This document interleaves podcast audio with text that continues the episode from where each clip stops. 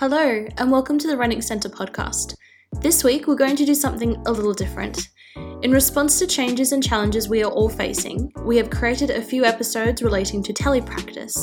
For those of you who are not aware of what telepractice is, our experts at RIDBC will share what they know about telepractice, as well as other tips and tricks in navigating this new space. We at the RIDBC Renwick Centre hope you are safe and well, and that you enjoy this new series. Hello and welcome to the Renwick Centre podcast. My name is Trudy Smith and I'm the Manager of Continuing Professional Education at the RIDBC Renwick Centre. Today I'm joined by my colleague Neryl Horn. Tell us a little bit about yourself, Neryl. Hi Trudy, thanks for having me on. I work here at the Royal Institute for Deaf and Blind Children in the remote service as a speech pathologist, and I work with families who are around the country and sometimes overseas who have children with a vision or a hearing loss. Fantastic. How long have you been working with families using telepractice? Well, I've been at RIDBC Remote Service for 12 years now. Not quite from the beginning of RIDBC's telepractice service. That's been going a little bit longer than 12 years. In fact, there was no NBN when I started. We had much less sophisticated internet back then, but we were still able to connect with rural and remote families using those earlier generation technologies, and now it's even better.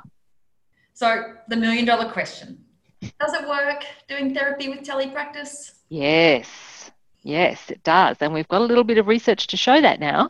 In fact, it's getting easier all the time to use the internet or mobile data to connect from your home to a specialist therapist or teacher.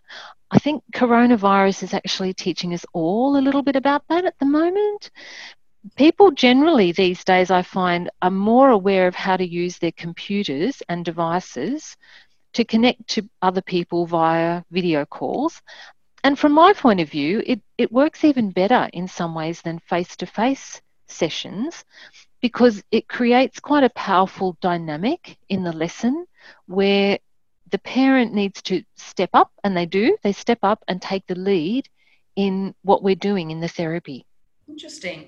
So how does it work if a family wants to connect to a hearing or vision consultant by telepractice? Well, what you do is you connect to your teacher or therapist at RIDBC using your computer or tablet. So you can see them on your screen and they can see you. So when we're working with little children, it isn't really the child who needs to be watching the teacher. It's more like you have an RIDBC coach training and supporting you to do the teaching. So what this does is it helps you very quickly develop your skills as your child's teacher, which is great, because you can learn how to make the most of your everyday situations to help your child learn. I can understand, though, people's confusion if they've never used telepractice before. I've had people ask me, how does my 6-month-old baby watch you on the screen? And, of course, the answer really is, well, they don't have to. It's really about building your confidence and your skills as a family so you know how to help your child in everyday life. For adults using telepractice, the connection side of it's not really very different from a face-to-face session. We just sometimes have to pay careful attention to the quality of the sound and whether they're able to hear us adequately, especially if they have hearing aids or a cochlear implant. Sure. So for a program to have been running for, over 12 years, it's clearly popular with families. What do they like so much about telepractice? Well, it's convenient. We come right into your home. I'm sure a mum of a 6-month-old actually would love. Yeah, they do. And it's easier to reschedule the time too if something comes up so you don't miss out. Families would only need to travel really if they're using the video conferencing equipment from a location other than their home, like a hospital or a school, and that happens sometimes. Telepractice sessions mean that other members of the family can be involved too, which is great. And it also gives the teacher or therapist a glimpse into ways that the therapy can be adapted to fit your particular circumstances. So it's quite personal and practical. But I think the biggest thing for families really is that they learn in their own home and become confident in knowing what to do. Sure. Are there any problems for families using telepractice? Yeah, there are certainly some things that families need to do to make the whole thing work well for them. So firstly, they need to be prepared. That means setting up a space, having the computer ready to go and the materials to hand. They might need to rearrange their furniture a little bit perhaps, and think about things like background noise or the lighting in the room. But all of this is really just so that they get the maximum benefit out of their session. I guess some families find that they need an extra piece of equipment sometimes, like a microphone or some speakers. But really, a lot of people are very used to this these days anyway. And in fact, it was one of my telepractice families who taught me about hotspotting and how to use my mobile phone data to connect to the video conference. So people really are pretty savvy these days. Oh. I guess really the biggest problem, or the most likely problem, is really internet access, and that's the key. Most people who have access to the internet do find that it's sufficient for telepractice these days. That wasn't always the case in the past, but NBN or ADSL4 is usually no problem.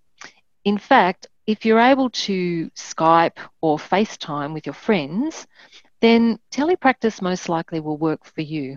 You're right, actually. This is we're used to connecting with people through video now, aren't we? So this is really just the next level of that. Yeah, it's using it as a tool for the purpose of building skills. Sure. So, you know, out of curiosity, how far away have you connected with families using telepractice? You're based in Sydney, but how far have you gone? Yeah, I'm sitting in Sydney. Well, we've had clients work with us from literally every corner of Australia, from Tassie to the Kimberley in northwestern Australia, Albany, Alice Springs, Arnhem Land, the Snowy, suburban Melbourne, Sydney, and all over New South Wales, and even overseas. We've had families in India, Singapore, Dubai, New Zealand, and even the USA, when we can find a mutually agreeable time, that is. I'm not too fond of getting up at 3 a.m. So we just have to fit the time in. We had a family once actually who travelled around Australia for a year while their children were young, and their little boy had recently received cochlear implants. So they organised with us around each leg of their trip so that we knew their next destination. We would email a plan for the session ahead of time, and the family connected with us when they arrived in that location.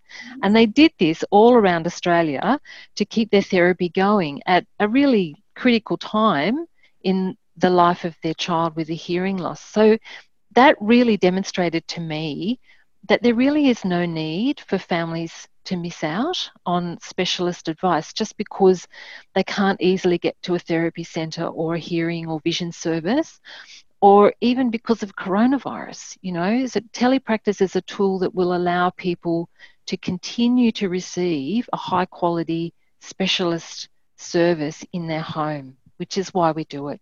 Absolutely. It really is family-centred early intervention, isn't it? Because it meets the needs of the family in a place that's most convenient to them. That's right.